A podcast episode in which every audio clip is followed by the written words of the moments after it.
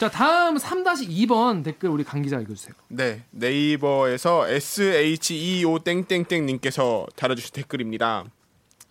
한 번도 가본 적 없는 길을 가겠다며 청와대가 소득주도 성장이라는 비포장 도로로 들어가서 좌충우돌 운전으로 온갖 접촉 사고가 끊이질 않는데 그걸 옆에서 조중동이 짖는 소리가 시끄러운 탓으로 돌리는 KBS야말로 좀 반성해야 하지 않을까? 이렇게 물어보셨고 그다음에 JHA 땡땡땡님께서 이런 얘기를 꺼내려면 양심적으로 최소한 실업률 실업률 최대, 자영업 폐업률 최대는 찍지 말았어야죠. 이렇게 다음도 엠팍에서 벌드 실버님께서 이런 말 하기 싫은데 문재인 정권은 박근혜 정권에 추경한 것보다 기본 예산이 더 많아요. 박근혜 정부는 당시 추경해봐야 370에서 380조 정도였는데 지금은 올해 기본 470조가 넘어요. 어, 네. 요 이쪽들 일단 GDP가 올라가니까 당연히 예산이 높죠. 그런 GDP 대비 예산을 따는 짜는 거기 때문에 GDP가 2% 3%씩 성장을 하고 있고 그 GDP의 숫자 자체가 1,600조, 1,700조예요. 그래서 그게 뭐 2% 3% 늘어남에 따라서 우리가 보통 300조, 400조 정도의 예산을 가지고 쓰고 있기 때문에 거기에 늘어나는 수치는 뭐 시- 몇십 조 단위로 늘어날 수, 수밖에 없는 게 그건 당연한 것이고요. 오케이 그건 그렇습니다. 그리고 제 제가 봤을 때는 이게 세수가 음. 이게 시간이 지날수록 많이 거치잖아요. 우리나라 같은 그렇죠. 경우는 음. 점점 투명해지기도 하고 그래서 아, 뭐 세수가 많이 거친다는 거는 그만큼 국민들한테 돈을 더 많이 끌어왔다는 거니까 오히려 예산을 더 많이 배정해서 푸는 것도 저는 음. 맞는 것 같다는 생각이 이거는 저희가 이제 균형 수지 이야기를 많이 하잖아요. 그래서 네. 기획재정부가 그 균형 수지에 관해서 이야기를 많이 하는데 우리 같은 경우에 제가 알고 있기로 일단 수출 흑자가 대외경제정책연구원에서 나온 자료를 보면 2040년 정도까지 수출 계속 수출 흑자일 것 같다. 음. 네. 라는 게 예상치거든요. 그다음에 네. OECD도 2020년 정도까지 이번에 예상한 거 보면 GDP 대비 한 5% 정도가 경상수지 흑자가 흑자, 난다라는 것이고 4천억 불 정도가 이미 외환 보유고가 있고 음. 매년 그러면 한 6, 70조를 번다는 이야기예요. 네. 그다음에 세수가 또 들어오고 그걸 가지고 그러면은 아껴서 뭐 하자는 겁니까? 아니 국민들이 써서 더 소비를 하고 더 소비를 해서 네. 생산이 더 나오고 네. 그래서 고용을 하고 또 소비를 하고 이 선순환 구조를 만들자는 게 경제 이론이잖아요. 그래서 심지어는 대만에서는 아예 한 10, 한 2, 3만 원어치씩 전 국민에게 음, 음. 이건희나 이재용까지 포함해서 전 국민에게 다 나눠줘서 상품권 나눠줘서 써라. 그거 옛날에 미국에서 하던 거잖아. 예. 그래서 GDP 경제 성장률이 대만 경제연구원 예측으로는 0.6% 정도 성장했을 것이다. 라고 이야기하는 아주 극단적인 처방을 써버리는 거예요. 그렇죠. 음. 그 아니 다른 나라들 다 이렇게 해요. 음. 이렇게 하는데 이것과 관련해서 그다음에 이제 또 이런 것도 있습니다. 복지 예산을 너무 급격하게 늘리는 거 아니냐. 기업들에게 좀 더 성장을 할 수 있도록 뭐 기업들에게 예산을 많이 배정해야 되는 거. 모든 선진국이 예산 선진국이 돼가면 돼갈수록 3만 불, 4만 불의 국가가 돼가면 돼갈수록 복지 예산과 교육 예산을 급격하게 늘립니다. 왜죠? 그럴 수밖에 없어요. 왜냐하면 기업이 자율적으로 쓸 수 있을 만큼의 자본을 이미 가지고 있는데 왜 기업을 도와줍니까? 지금 우리나라에서 제일 돈을 많이 가지고 있는 집단이 대기업 집단이에요. 하지만 대기업이 가장 고용 창출을 많이 하기 때문에 대기업... 대기업이 가장 고용 창출을 적게 합니다. 어, 왜 그렇죠? 삼성전자 같은 경우에 10만 명이었어요. 2000년도에. 예? 네. 지금도 10만 명입니다. 놀랍죠? 놀랍습니다. 그 숫자가. 그래서 사회에 공헌하는 지수라는 사회 공헌 지수를 가지고 고용률을 넣어버리잖아요. 고용 숫자를 넣잖아요. 그러면 삼성전자가 1위에서 30몇 위로 떨어져요. 경향신문에서 이- 이거를 쫙 분석을 해가지고 2016년인가 한국 기자상을 받았어요. 음. 제가 하는 말이 아니고. 그래서 굉장히 잘한 보도였는데 실제로 그렇게 고용률이 떨어집니다. 왜냐? 이미 다 스마트 공장화 돼 있어요. 삼성전자 공장 가보시면 아시, 아시지만 스마트 공장을 지어줄 필요가 없어요. 대기업은 다 스마트 공장 돼 있어요. 이미 이미 사람을 거의 안 써. 점점 그렇게 고용 인력을 안 늘리고 가는 게 그게 IT 산업의 숙명이에요. 어쩔 수가 없는 거예요. 그래서 국내 서비스업을 많이 해서 선진국 보면 곳곳에 군단이나 시단위에 굉장히 많은 도서관과 헬스장이 있습니다. 헬스장 체육관이 굉장히 크게 있어요. 예? 근데 거기에 고용 인력이 보통 2, 30명 됩니다. 그게 구에서 만든 거예요. 근데 호텔보다 더 좋아요. 예? 그런 것들을 굉장히 많이 만들어야 돼요. 그렇죠. 한국은 네. 그런 거를 굉장히 많이 만들어서 복지 혜택이라는 게 얼마나 좋은 건지를 보여주고 그런 SOC를 통해서 그런 거는 저는 찬성하는 SOC인데 그런 건강한 SOC를 통해서 사람들이 고용도 창출하고 어, 젊은 사람들이 예체능 했던 사람들이 직업이 없잖아요. 그런 사람들이 거기 가서 또 하는 거예요. 바이올린 교습도 할 수 있고 여러 가지 문화센터를 만드는 거죠. 체육시설도 만들고. 네. 남는 예산 충분한 예산으로 충분히 국내에 스- 돈을 그렇죠. 써야 할 때가 많다. 이 그렇죠. 그러면서 국내 서비스를 창출을 해야 됩니다. 네. 그러니까 선배 생각에는 이게 네. 정리하자면은 이게 음. 돈이 있는데 그거를 기업 뭐 투자해라 고용해라 이렇게 달래고 요- 그 국가 이거 정책 음. 그것도 달래야지. 예, 달래는 건 달래는데 어, 달릴 거 달래고. 달래고 어, 근데 이제 SOC나 교육, 의료 이쪽으로 좀 더 투자를 해가지고 그렇죠. 그쪽에 좀 더 이제 고용 창출을 이제 뭐랄까 풀뿌리? 그러니까 사람들이 이게 다 서민 사람들이 다 하던 사람들이 고용할 수 있게 그렇죠. 런 식의 SOC 투자가 필요하다. 그런데 어. 오늘 이제 청와대 이제 회견에서도 얘기했듯이 뭐 문재인 대통령 같은 경우는 지금 고용 시장이 아- 상황이 안 좋다는 건 인정을 음, 하셨어요. 그렇죠. 가장 아픈 네. 부분이 그거다라고 말씀하셨는데 그렇게 된 거에 대해서는 정부의 책임이 아예 없다 이렇게 말할 수는 없는 거 아닌가요? 저희도 사실은 그런 뉴스를 되게 많이 쓰거든요. 왜냐면 음. 저, 제 출입하는 데가 한국은행이 있는데 한국은행에서 거의 매일 같이 그 통계가 나와요. 그렇지. 네, 그러면 이제 그걸 쓰다 보면 그 전이랑 어땠는지 계속 비교를 하게 되고 안 쓸 수가 없는 거예요. 이미 통계 자체가 안 좋은 게 너무 눈에 보여요. 그럼요. 음. 네. 어. 그러면 이제 남의 기사 욕할 게 아니라 사실은 정말로 그러면 경기가 그 안 좋아서 그런 게 넘어갈게요. 아닌가. 좀 넘어갈게요. 이게 정부에서 발표한 자료가 있잖아요. 네. 문재인 대통령도 본인이 말씀하신 것도 있고 네. 음. 통계청에서도 발표를 하고 음. 하는에서도 발표를 해. 근데 최근에 고용 뭐 10, 12월 12일인가 지난 지난해 예. 그때 발표한 한 번만 말고는 실제로 계속 상태 계속 상황이 안 그러니까 좋아졌었어요. 증가폭이 계속 둔화가 되는 상황이었고 예상했던 것보다 많이 적었고. 근데 이게 이 일부에서는 이게 무슨 뭐 이, 인구 유입이 뭐 달라서 그렇고 뭐 그런 뭐 요인도 출산 있습니다. 같은 게 달라서 그렇고 이런 음. 여러 가지 요인이 있긴 있는데 음. 그건 그런데 음. 실제 수치가 숫자가 안 좋게 나오는데 예상치보다 많이 떨어져서 나왔고. 특히 고용자 수가 안 좋죠. 수가 안 네. 좋죠. 네. 그럴 수가 때는 수가 안 그, 좋고. 그럴 때는 요거를 좀 어떻게 보도를 하는 네. 것이 맞는지 사실 이것도 사실 쉬운 어, 보도를 부분이 해야죠, 뭐. 그러니까 보도를 하는데 보도를 할 때 단지 그 단기적으로 단기적인 수치만 가지고 단기적인 그래프를 가지고 보도를 하는 것보다는 네. 네. 장기적인 추세선을 항상 옆에다가 네. 두시는 게 낫다는 거죠. 음, 근데 그걸 어. 하다 보니까 음, 음. 이게 저는 그런 게 되게 싫은데 연합에서 음. 이제 기사를 쓸 때 보면 항상 몇 년 만에 최저치인지 몇 개월 음. 만에 이렇게 된 건지 그런 것들을 막 2008년 이후 네. 최악 뭐 이렇게 쓰게 되더라고요. 그렇죠. 선배 기사에도 그런 거 있잖아요. 얼마, 얼마 만에 최악, 언제 만에 최악 이런 거 기사가 많이 그렇죠. 나오는데 그렇죠. 네. 그런 기사에 대해서는 어떻게 생각하세요?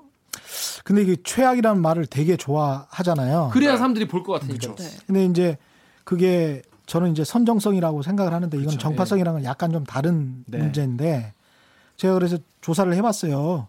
경기 전망 최악이라고 해서 네. 2008, 검색, 검색을 하시잖아요. 2008년 1월 1일부터 쭉 조사를 해서 2016년 9월 30일까지 조사를 해보니까 네. 5천 건이 나왔어요 뉴스가 음, 경기 전망 최악이. 네. 그러니까 2008년 그 사이에 나라가 나라가. 망했어도 나라가 망했어도 5천 번 망했. 그러니까 우리가 네. 어, 그 날씨가 네.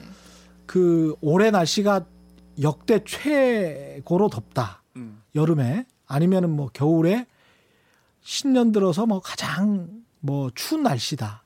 이런 이야기를 하잖아요. 신년 들어서 가장 춥고 1월 4일인데 이런 이야기를 한다할지. 예? 그다음에 2월 들어 가장 춥고 네. 뭐 이런 이야기를 하잖아요. 그렇죠. 그런 기사랑 저는 비슷하다고 보는 거죠. 그래서 그게 무슨 의미가 있지 도대체? 근데 실제로 제가 오기 전에 찾아봤는데 네. 그 기업 경기 체감 지수라고 음. 그 BSI 음. 한국은행에서 발표하는 그렇죠. 매달 발표하는 게 있는데 음, 음. 그게 2018년만 비교를 해서 봐도 음. 1월부터 지금까지를 보면 그 그래프가 이렇게 떨어져요. 음. 어, 그거는- 거의 예, 그거는, 거의 어. 이렇게 떨어져 어. 떨어지고 그 CCSI라고 소비자 그렇죠. 그 경기 어. 체감도 나타내는 그 지수도 떨어져요. 그렇죠. 근데 이게 계속 매달 떨어질 때마다 어. 그러면 그 통계가 발표되고 그럼 기자들은 기사를 쏟아내는데 당연히 그럼 이게 매달 최악일 수밖에 없는 거잖아요. 이런 체감 지수를 이야기하는 거는 실물 진짜 지표하고는 조금 다른 괴리가 있죠. 예. 문제입니다. 그러니까 아까 제가 경제는 심리이고 어, 그 심리를 자극하는 언론 보도가 있기 때문에 끊임없이 경기가 안 좋다라고 문재인 정부 들어서 더 확대해서 음. 이야기를 했다면 경기 체감을 느끼는 기업인들, 특히 중소기업인들이 보는 정보라는 것이 인터넷과 신문 위주기 때문에 거기에서 학습된 게 응답으로 나오는 거거든요. 음. 그다음에 소비자도 마찬가지로 학습된 게 응답으로 나오는 것이기 음. 때문에 계속 안 좋다고 하면 안 좋다고 음. 답변을 하는 것이고 그게 행태 경제학에서는 심지어는 전문가들인 주식 전문가들이나 채권 전문가들도 언론에서 안 좋, 경제 상황이 안 좋다라고 하면 안 좋은 정보만 구글 리서치를 계속 해본다라는 음. 이게 데이터가 나와 있어요. 그러니까 이게 얼마나 이게 악수단으로 계속 가는 건지를 알 수가 있는 거죠. 그러니까 아주 냉정한 전문가들도 채권 전문가들도 안 좋은 정보만 찾아요. 거기에 따라서. 그래서 자기 보고서도 그런 식으로 써요. 음. 그게 이제 전부를 들쥐떼처럼 만들어 가지고 한쪽 방향으로 그냥 쏠려버리게 하는 거거든요. 그러면 예. 기사를 어떻게 써야 할까요? 근데 말씀하신 대로 이제 기사가 실물 경제에 영향을 미치고 실물 경제가 네. 실제 그거에 영향을 받고 다- 그러면 그걸 또 위축되고. 이게 또 악순환. 이게 또 전문용어로 하면 self-fulfilling prophecy라고 하지 않습니까? 자기 충족적이에요. 자기 실현적 실현 자기 실현적이에요. 거 네. 예, 자기가 온갖 드립이 나오는 지금. 아, 이거는 뭐 네, 맞는 거야. 네. 그러니까 이렇게 되지 않을까? 그러면 실제 그렇게 되, 는 거예요. 그거에 네. 자기 영향을 받아가지고. 근데 기사가 그런 역할을 하고 있는 거다라는 게 선배의 말씀이신 건데 한국 경제가 나쁘 나빠진다, 나빠진다, 나빠진다고 하니까 네. 실제로 사람들이 보고 어, 어, 망하는 거야. 망하는 거야, 망하는 거야 네. 이러면서 그렇죠. 뭐 지갑을 닫고 투자에 투자나 집을 사거나 이런 거 할 때 다 영향을 받고 그럼 진짜로 더 상황이 안 좋아지고 그러면 또 또, 나빠진다고 또 쓰고 쓰고. 그거를 그러다 보면은 정치인들이 야 니네 정권 들어오더니 나 망한다라고 조선일보가 보도했더라. 중앙일보가 보도했더라. 근데 예를 들어서 기자들은 또 데스크가 야 지금 최저임금 때문에 나 망한다 마- 망할 것 같으니까 그거에 맞춰서 보- 취재해와. 어, 무리한 기 무리한 기사가 나오는 거죠. 저는 이제 이게 왜 이런 기사가 나왔는지는 모르겠지만 조선일보가 좀 이상한 기사를 썼어요. 네. 한국 언론 오도독을 계속 듣고 있는지 모르겠는데 오늘 처음 공개를 하는 건데 CJ나 뭐 계절밥상이나 이런 곳이 네. 한 서너 곳을 폐쇄를 하면서 최저임금 인상 탓이다라는 말을 했나 봐요. 음. 그런데 CJ가 예.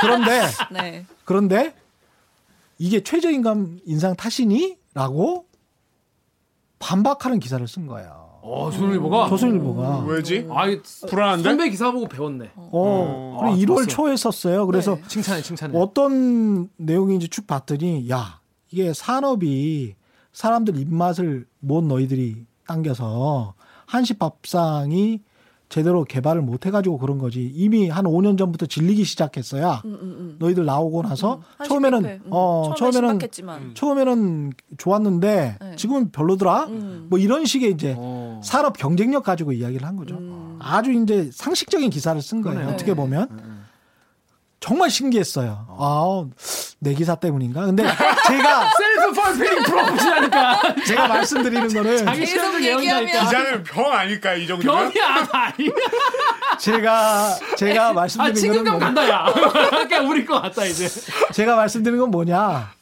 아니 그 상식적인 기사가 이렇게 나오더라는 거죠. 조선일보도 충분히 조선일보- 할 수 있는 충분히 건데. 할 수 있다. 그리고 이제 이게 정말 용감 우리 측면으로 보면 저도 이제 이렇게는 못 쓸 것 같은데 2008년에 금융위기 때 이것도 또 월스트리트 저널이에요. 그런 유수의 경제지도 이틀 만에 네. 현금을 가진 사람한테는 지금이 살 기회인지도 몰라. 음. 그리고 중소기업의 어떤 사람은 지금 미국 달러와 가치가 아주 떨어져 가지고 혹이라고 수출의 혹이라고 이야기를 하고 있어. 음. 뭐 이런 경제 다면적인 모습들, 음. 다양한 주체들에 관해서 네. 인터뷰를 해서 물론 안 좋은 것도 이야기를 하죠. 네. 전변에는 안 좋은 거예요. 네, 네, 네. 그런데 안 좋은 게 한 네, 네 명이나 다섯 명이 들어가 있으면 네. 그런 사람들이 잘 못 보는 좋은 면. 좋은 면들 음.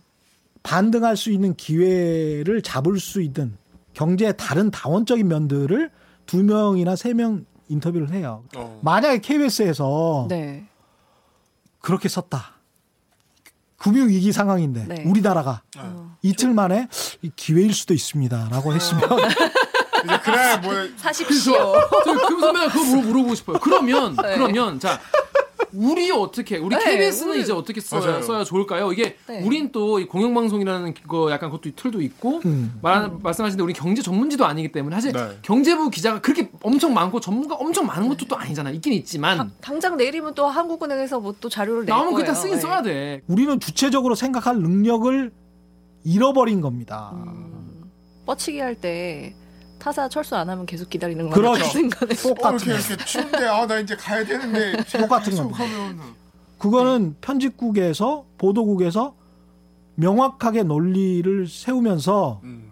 냉철하게 분석하고 이 정도 보도할 수 있다 아니면 이렇게 다면적으로 분석할 수 있다라는 자신감을 갖고 명확한 스탠스를 정할 정도의 지식과 취재를 해야 돼요.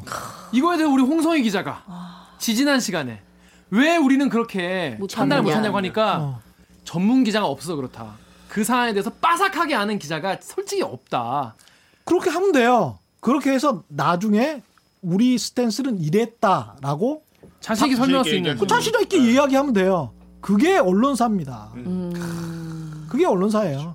그래서 다양한 의견을 그렇게 써야지 일면을 몰아쳐서 써버리면 네. 그러면 경제가 정말 이상하게 가고 그런 경제 보도는 나쁜 보도다. 네. 라고 하는 거는. 진보적인 시각이 아니라니까요. 음. 보수나 진보나 다 똑같이 그 이야기를 하는 거예요. 어, 모든 언론학자들은 다 그 이야기를 해요. 그럼 국가 기관 방송이면 당연히 이렇게 써야 돼요. 다원적으로는 써야 됩니다. 최소한. 음, 여러 가지 의견에 관해서 아 이런 의견도 있을 수 있고 이런 측면도 봐야 된다. 네. 저는 어떤 기사보다 경제? 기사는 네. 그래야 된, 되는 것 같아요. 왜냐하면 솔직히 아무도 모르잖아. 몰라요. 맞아요. 아는 척 하는 거예요. 네. 아는 척을 좀 이제 간지나게 하는 거지. 아는 있어 척을 이제 보이게. 있어 보이게 뒤에 책 쫙 깔아놓고 음. 얘기하면은 있어 보이고. 근데 그런 누구 말이 맞을지 모르는 거잖아요. 근데 오늘 그 어떻게 처음으로 우리 댓글 읽어주는 기자를 출연해 보셨는데 어떠셨어요 보니까? 아 좋습니다. 아 어떤 게 어, 좋으세요? 그 일단은 예, 예. 이렇게 일단 우리가 시청 수신료를 받으면서 이- 일하잖아요. 네. 그럼 저는 서비스업이라고 생각해요. 서비스업이죠. 예. 네, 맞아요. 기자는 서비스업이고 최선을 다해야 저도 사실은 오늘 6시 7시에 이제 퇴근해야 되는데 그렇죠, 그렇죠. 기다렸다가 10시 넘어서 지금 와서 거의 12시 넘었을 거 아니에요. 네.